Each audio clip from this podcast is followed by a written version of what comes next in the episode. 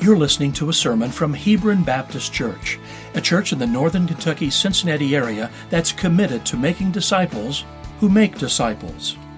We want our love for God to be evident in our lives and for the Word of God to bear fruit as we go on mission across the street and around the globe. We hope after hearing this message, you'll connect with us on our website at HebronBaptist.org and visit our campus, not far from I 275 in Hebron, some Sunday morning. Our worship services are at 9:30 or 11. And now, here's a message from God's perfect, life-changing word.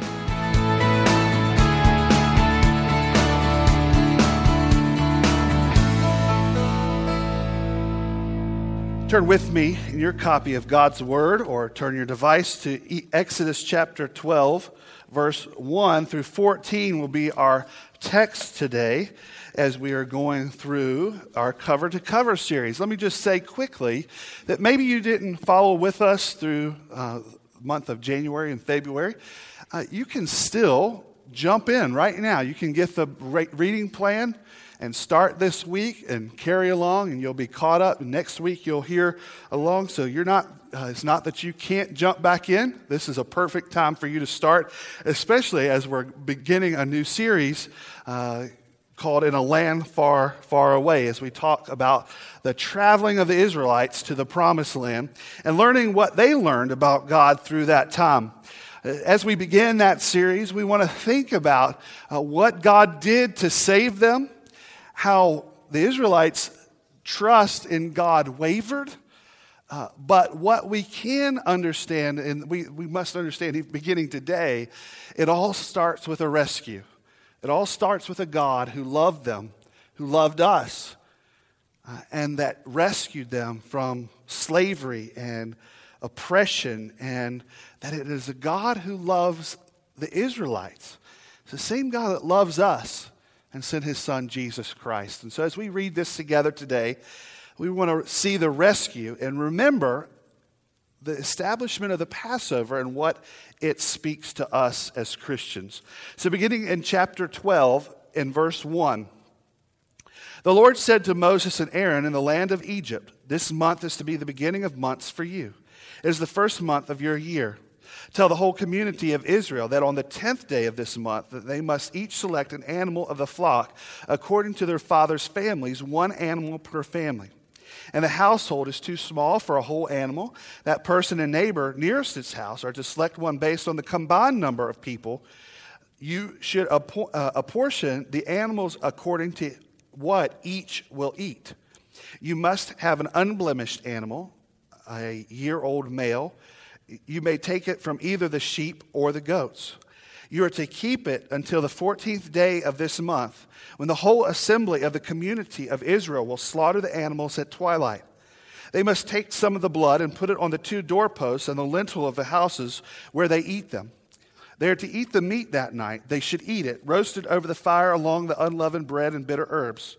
Do not eat any of it raw or cooked in boiling water, but only roasted over fire. Its head will, uh, as well as its legs and inner organs. You must not leave any until uh, the morning. Any part of it left until morning you must burn. Here's how you must eat it for you must be dressed for travel, your sandals on your feet, and your staff in your hand. You are to eat in a hurry. It is the Lord's Passover. I will pass through the land of Egypt, and on that night and strike every firstborn male in the land of Egypt, both people and animals. I am the Lord. I will execute judgments against all the gods of Egypt. The blood on the houses where you are staying will be the distinguishing mark for you. When I see the blood, I will pass over you. No plague will be among you to destroy you when I strike the land of Egypt. This day is to be a memorial for you, and you must celebrate it as a festival to the Lord. You are to celebrate it throughout your generations as a permanent statute. Let us pray. God, today, as we see this miracle this establishment of the Passover, this saving of God's people. May we see a compassionate God who loves us. May we see a holy God who hates sin. And God, we pray, may you draw us near to you as we are reminded how we are freed through your Son, Jesus. And it's in his name we pray. Amen. Mike was a veteran, and during the floods in Houston uh, this past year, him and a friend decided that it was, he was going to take it on himself to do everything he could to help as many people as he could. So he got in a boat and started to, to go around from house to house. And, and he said he would never forget the first house he went to. He said he pulled up with his boat and saw that there was a family of four inside. And there was a father who was in his middle 60s, and uh, they had come alongside and they had, uh, they had uh, were able to get some of the children, the, the children and his wife out. But as he was pulling the wife out, all of a sudden, the floodwaters just, it was like the, the dam broke, everything just started to go. And it was, he said, I saw the fear in this man's eyes because the water just started to rapidly go up. And he was starting to panic because in just a few minutes, he knew that he was not going to be saved. And so he thought quickly he had his field hatchet. And what he did was uh, Mike just started hatching away at the window and all the, uh, all the uh, framing around it and just basically pulled the window out of the side of the house and helped the man to escape into the boat just in time. Now, he said all through the night he helped different families, but he said it was that first one and the fear in that man's eyes when everything changed in an instant that would be reminded in his would be in his mind for the rest of his life. You know if we went around the room we could probably talk about when things change at a moment's notice. Things are going one way and they, they change or they turn on a dime. Sometimes bad and sometimes good we can think to all times in our life that we woke up one way that, that wasn't the other. Maybe it's a pain, maybe it's a broken relationship, maybe it's something that's happened in your life. Change can happen in an instant. But what happened here is the Israelites was just that an instant change. They were going to bed at night as slaves, and the next morning would be waking up as freed people. We see this and we can't overlook the miracle that happened as God saved his people. People who had been oppressed for several generations, who thought their lot in life was hard labor, would be at the bottom of the totem pole, that they, they, their very lives would be gone. But God stepped in and changed their lives. Friends, this is the same miracle that happens to us. Our lives change in an instant. Our lives change in an instant when God comes into our lives. We were oppressed and, and overtaken by sin, but through the glory of God, through Jesus Christ, our lives have been changed overnight. Our eternity now has a new meaning. The beginning of this rescue of the Israelites, as we read it, was, is really a foreshadowing of what God would do through Jesus Christ for us. Now we come here in, Ex- uh, in, Exodus chapter 12 knowing what's happened at this point. In Exodus chapter 1, we're introduced to a new Pharaoh, not the same Pharaoh that Joseph served under, the one that was kind to the people of Israel, but this new Pharaoh was threatened by the people. Uh, their numerous uh, growth uh, was fearful to him. He was afraid they would be overtaken. And so he callously and horribly started to mistreat the Hebrew people. Uh, he actually ordered that all the firstborn would be killed. And we read about the story of Moses was saved in a basket, floated down the river, ended up in Pharaoh's house. And, and there, uh, Moses grew up and he worked for Pharaoh. He lived with Pharaoh. He, uh, but then at age 40, he couldn't take it anymore. He knew his fellow Hebrews were being tortured and mistreated. And in age 40, he took judgment into his own hands and killed a man uh, because he was mistreating a Hebrew. So he fled to Midian. And then we see, we read last week that he met with God. And God put him on a different path. And Moses had a lot of excuses. I can't do this. I can't speak. I don't have this authority. Uh, uh, who am I? But God said to him, Moses, this isn't about you. This is about me. This is about me bringing up the people into the land. This is not about your inadequacies. This is about me displaying my power through the promises that I keep.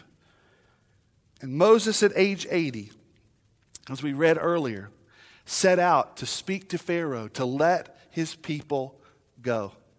And over time, then God used a series of, uh, of miracles, a series of plagues.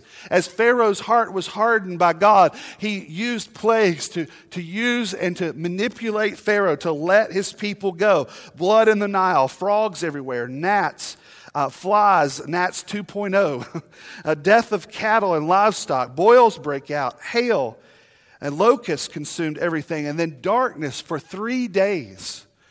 And then it came to the final miracle, the final plague, the Passover. God had hardened Pharaoh's heart because he wanted to display among his people that it is God and God alone who can save. He could say to Pharaoh and his people and to the Egyptians, You can cry out to your little g gods that don't exist but it is only me, I am, who is the one true God. And I will save my people. God used this to establish himself as the God of salvation, that he was working all of history to redeem his people. When we get to this 10th plague, what we see is the miracle of a lamb provided for his people. When you narrow down this story, we see that judgment is coming. And the only thing that made the difference between those people of, of God and those people of Egypt was a lamb. When we think of this, this truth, we think of this moment, we can't be, help but be overwhelmed of the power of a rescue done by the Lamb. Every house in Egypt, either the firstborn was going to die or a lamb was going to die. And it is only through the grace of God that He saved His people. And friends, it is only by the grace of God that He saves us. As we read through this story, I want us to see the provisions of the perfect Lamb of Jesus, and that that Lamb rescues us just as he rescued his people. The first is this that we see is that a lamb displays God's provision. Now, I'm not going to read all of this again, but in verse 5 it says, You must have an unblemished animal, a year old male, that you can take it from the sheep or the goats. You are to keep it to the 14th day of this month, and the whole assembly of the community of Israel will slaughter the animals at twilight they must take some of the blood and put it on the two doorposts and the lintel of the houses where they eat them. Verse 11 Here is how you must eat it. You must be dressed for travel, your sandals on your feet, and your staff in your hand. You are to eat in a hurry. It is the Lord's Passover. Here we see that the future of Israel was changed overnight. And, and in this this challenge uh, to his people to be ready because overnight you will be freed. But God speaks to the Israelites and he says, I'm going to unleash an exorable, irresistible, unstoppable force among people. I'm going to send a destroyer in the land. If you thought locusts being all over your doors, if you thought locusts eating all your food, if you thought the bloody Nile was a horrible thing, just wait till you see what's about to happen. I'm going to unleash a terrible force that every firstborn animal and child will be killed. Even against the greatest military foe of that generation, I'm going to slice through it like a knife through hot butter. There is nothing that is going to stop it except for one thing a lamb. Either the firstborn will die or a lamb will die. There's nothing so rightly teaches us about the perfection of God's judgment and love than the Passover. We live in a society where people want to say that only we want to follow a God of love. We want to forget that He's the perfect creator and justice maker over all of history. But, friends, we know, as we have seen who God is throughout the first book of the Bible, that God is holy, that there is no sin that can be in His presence. And for Him to be the perfect judge, He can't just excuse sin, He must make things right. A death must occur. But here, in God's loving nature, also provides a lamb. There is a death, but it is a lamb who does. You see, here what we see in this scripture is it wasn't the people that can make provision for themselves. They had no way of freeing themselves from Pharaoh. They had no way of being restored back to God as a people except that God provided for them. Friends, this lamb has come up in scriptures again and again. In Genesis chapter 22, Abraham answered to Isaac as they walked up the mountain. And Isaac says, Where is the sacrificial offering? Abraham answered, God himself will provide a lamb for the burnt offering, my son. Then the two of them walked on. And later on, it says, Then he said, Do not lay a hand on the boy or do anything uh, uh, for him, for now I know that you fear God, since you have withheld your only son. Abraham looked up and saw a ram caught in the thicket by his horns. So Abraham went and took the ram offering as a burnt offering in the place of his son. Friends, we see this picture of a, a son, a firstborn, again and again. Why should this firstborn be killed? Because it represents the hope of the family, the hope of the community, the hope of that person, the firstborn. But in that, God is saying that there is no way that you are perfect. I can't give you this blessing because you are sinful. You are not faithful. But I am faithful. I will provide a lamb I will make a payment. I will provide for you. In Isaiah chapter 53, we see even more so that, that Isaiah saw this future lamb that would be slain. He writes this way He was oppressed and afflicted, yet he did not open his mouth. Like a lamb led to the slaughter, like a sheep silent before her shears, he did not open his mouth. He was taken away because of oppression and judgment. And, and who considered his fate? For he was cut off from the land of the living. He was struck down because of my people's rebellion. He was assigned to a grave with the wicked, but he was a rich man at his death because he had not done no violence and had not speak, spoken deceitfully. Yet the Lord was pleased to crush him severely.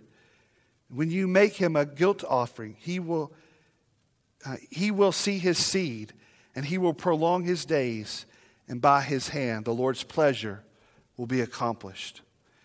See, this is all about God showing his people that I will keep my covenant with you despite your unfaithfulness, despite your sin. I'm going to provide a way. And it isn't until John said, John the Baptist said these words that we see the future Christ who came to be the lamb for his people. John the Baptist said the next day John saw Jesus coming and he said, Here is the Lamb of God who takes away the sin of the world. Friends, we cannot deny that it is Jesus Christ, the ultimate sacrifice, the ultimate, ultimate substitution for our sins that had to be laid so that we could be forgiven. Uh, the parallels are unma- unmasked. In John chapter 19, it speaks of a lamb, uh, uh, uh, his bones were not broken. Why? Because in the Passover it said there was a lamb could not have any blemish. blemish. In Matthew chapter 27, it says that Jesus was crucified at twilight. Why? Because at Passover, God said, sacrifice the lamb at twilight. See, friends, God loves us in a way that he gives us his son. He provides. You can't be good enough on your own. Our sin has to be dealt with. I don't know there's, there's a lot of people in northern Kentucky who say, I believe in a God who just loves us. I don't believe in a God of wrath. I don't need Christ. I don't need this death. I don't like to talk about a God of death. Friends, ironically, in all due respect, a God of more wrath than your God is necessarily a God of more love than your God. You see, if a God of wrath who is willing to even sacrifice his own son for justice shows his love is immeasurable for us. You see, it's one thing for somebody to say, I love you, but it's another thing to show it.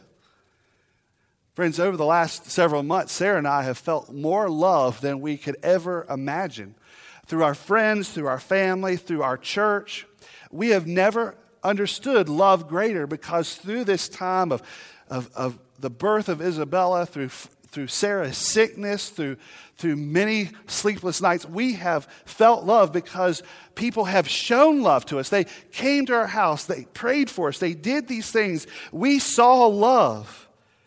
And friends, we see love in God because it is in God who was willing to sacrifice his son because of his wrath. We see a God who loves us all the more. Friends, the more that you take away God and his wrath against sin, then you won't be electrified by his love. You won't be transformed by a little g God who doesn't hate sin so much. You have to have a God who shows it. And this God showed it through sacrificing his son. So, therefore, the God of the Bible, the God of more wrath than your generic God, is a God of more love. Secondly, we see on display here that the Lamb displays the universality of judgment. The universality of judgment. In verse 12 through 13, we see this I will pass through the land of Egypt on the night and strike every firstborn male in the land of Egypt, both people and animals. I am the Lord. I will execute judgment, judgments against all the gods of Egypt. The blood on the houses where you are staying will be a distinguishing mark for you.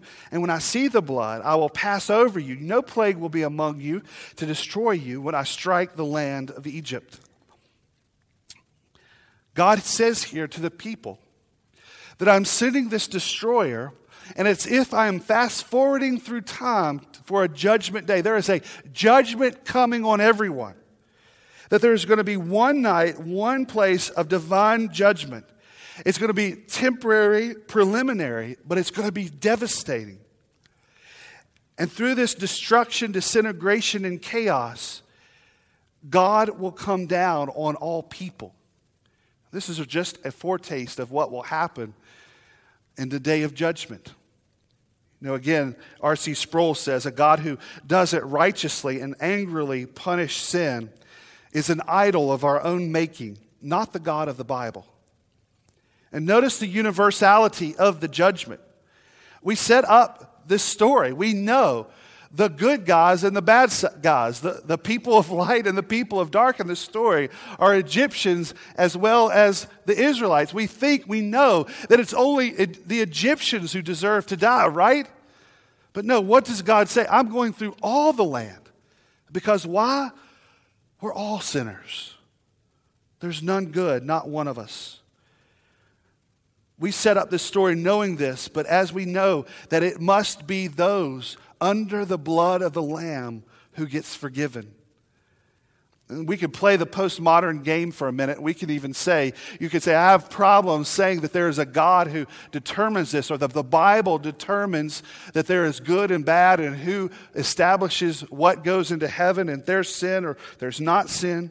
Well, let's just say, let's take from a postmodern perspective to say that there is no God who determines this. Let's just put, let's just say that we put an imaginary, invisible, a tape recorder around your neck that you would carry around with you for the rest of your life. And that around that tape recorder, that you, by the end, are judged by the same ways that you judge other people. Let's just about say that the way that you judge what other people are good is recorded and stored, and at the end, then you go by that same judgment. Friends, what would you say? There is no way that I could do this. There's no way that I'm going to pass. Because even the same judgments that I put up for other people, I'm going to fail. And we can set up whatever judgment or moral statute that you want, whether it's the great commandment, the, the, the first commandment, the, uh, the greatest commandment, the Ten Commandments, whatever standard that you might, uh, you would say, let's just take this. Every one of those, friends, an ounce, we would fail. And the reality of this story is there was a universality of the judgment that happened. It is only by the grace of God that the Israelites set under the blood of the Lamb. And we must understand this the severity of the sin that is in our life. We are not separate than any other person. Just because maybe we grew up in church, or maybe our family went to church, or because we did a little more good things than our neighbor next door, there is none of us that have a, a, a better spot or provision for us to be restored to God than anyone else. The reality is a sin in all of our lives must be dealt with. And maybe the question for you today is have you dealt with your sins? Have you trusted Christ? Friends, all have sinned and fallen short. You need to believe in Christ, the God of the Bible. You need to believe that Jesus died and was buried and was rose again. And that the Bible says if you confess to God, you will be saved and forgiven. That is our hope for our sin. But maybe, believer, you need to ask yourself have you confessed your sin to God lately? Have you been hiding sin? and thinking that you don't need to deal with it. The very essence of ungodliness is that we excuse ourselves as we excuse our own sins. We need to make sure that we are dealing with the sins that we have. The good hope for us as believers is that we know this truth already. If we confess with our mouths, God will forgive us. But we can't think that we are some people that don't need to deal with our sin. May we be forgiven and cannot ignore the power of sin, which leads us to this. Finally, the Lamb brings freedom. In verse 14, the day is to be a memorial for you that you will celebrate it as a festival to the Lord. You're to celebrate it as throughout your generations as a permanent statute. Here, God gives the instructions to the Israelites as a moment in time which will be a Passover meal, a festival that will take place to be reminded of how God took them up out of Egypt. Every element of the meal a, speaks to the bitterness of slavery, uh, it speaks to the freedom that they gained through God. Every element, from the lamb eaten to the unleavened bread to the wine, all of it speaks to what God did through this miracle. And he told in Moses that this whole purpose of freedom was to free my people to worship. Chapter 3 and chapter 6, God says, This is to free my people to worship me. Friends, this freedom moment, this lamb gained freedom for his people, and the lamb gives freedom for us. Romans chapter 6, verse 16. Don't you know that if you offer yourselves to someone as obedient slaves, you are slaves of that one you obey, either of sin leading to death or obedience leading to righteousness? But thank God that although you used to be slaves of sin, you obeyed from the heart that pattern of teaching to which you were handed over, and having set free from sin, you become enslaved to righteousness.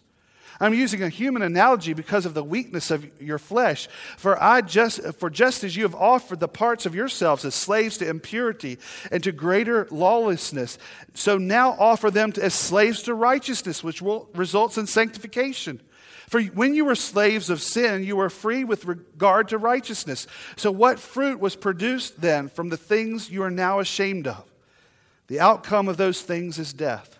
But now, since you have been set free from sin and have become enslaved to God, you have your fruit, which results in sanctification, and the outcome is eternal life. For the wages of sin is death, but the gift of God is eternal life in Christ Jesus our Lord. Friends, this is the gift of freedom we gain. We were slaves to our sin and it led to death, but now we have been freed so that we might worship God truly, that we might worship Him rightly, that we are free now to follow Him, not in fear of God, but because He freed us through His Son, Jesus Christ. We can't help but follow Him, love Him, serve Him, obey Him, and bring our whole lives to honor Him. It is this now, this freedom, this slavery to righteousness that results in a new way of life, an eternal life. So listen, if you were to ask an Israelite in that day, who are you and what is, what is your life all about? The Israelite would say, Well, I was a slave of Egypt. I was under the penalty of death. But I took shelter under the blood of a lamb. And now God is in our midst, and He's taking us to the promised land. That's who we are. That's what we're about. If you were to ask a Christian today, who are you and what are you about? The Christian would have to say something very similar. I was a slave. I was under the penalty of death. I didn't even understand what made me so confused. But now I see it's not my goodness, it's not my privilege, it's not my badness or my goodness, my pedigree or my achievements or my class. I took shelter under the blood of a lamb. And now he is leading me to a dwelling place with him in the promised land. Right now, things don't look good, but it's a wilderness that I'm sort of going through. But one day, I will know that I will be in the land with him forever. That's what a Christian says. God is bringing you to freedom. It's not a yoke of burden, it's a freedom from slavery. It's a freedom to serve him, it's a freedom to love him, it's a freedom to be his forever. So, what did you come here for today? Were you looking for ultimate freedom? Were you looking for freedom from sin? Were you coming because you knew that you are far from God? Friends, don't leave here today without calling out to Him. Freedom is a gift that He wants to give. If you would, by faith, accept Christ, you would be free and you would be free indeed. Or maybe you're a Christian here and you're struggling with sin and you need freedom today. Let us be reminded that you're free. That sin has no power over you. You are not set in it to where you can't change, you can't be born, you can't be renewed, you can't be reestablished, that you can't turn around, that you can't take it off. Your sin has been paid for by the blood of Jesus. You have let the prison doors be open. So deal with that sin. Seek counsel through biblical counseling, through a pastor, through a friend. Seek out ways to, to put that sin to death. Ask others to pray for you. Confess it to God, but confess it to someone else in a proper way so that you might know that sin doesn't have power in silence. Friends, we are not to be controlled by our sin because a great lamb died for us. How might you need freedom today? Friends, look to a rescuer who provided a lamb. Maybe it's for freedom for sin that you might be born again, or maybe it's from sin that resides in your heart. Let's see the great rescuer and the miracle of a lamb. Let us pray. God, we thank you this morning for the reminder of what the Passover did in our lives. We are thankful, God, that that lamb took on our sin, that took our place and established our freedom. And God, I pray this morning that we would understand the absoluteness of sin, but the even greater power of your love over it. And we are thankful that we can call out in faith and be born again. I pray, God, that there is someone here that you stir with your spirit to call out in faith that they might be born again. I pray this morning that there is someone who is stuck in sin, hidden sin, deep sin, that they would not leave here disillusioned or discouraged or saying that I'm just going to try a little bit harder to overcome it. No, that they would see that they are freed from that sin and that by your grace, by your spirit, that they can walk out. I pray that they would leave here close to you, sanctified and growing in your likeness. I pray this in your name of your Son, Jesus.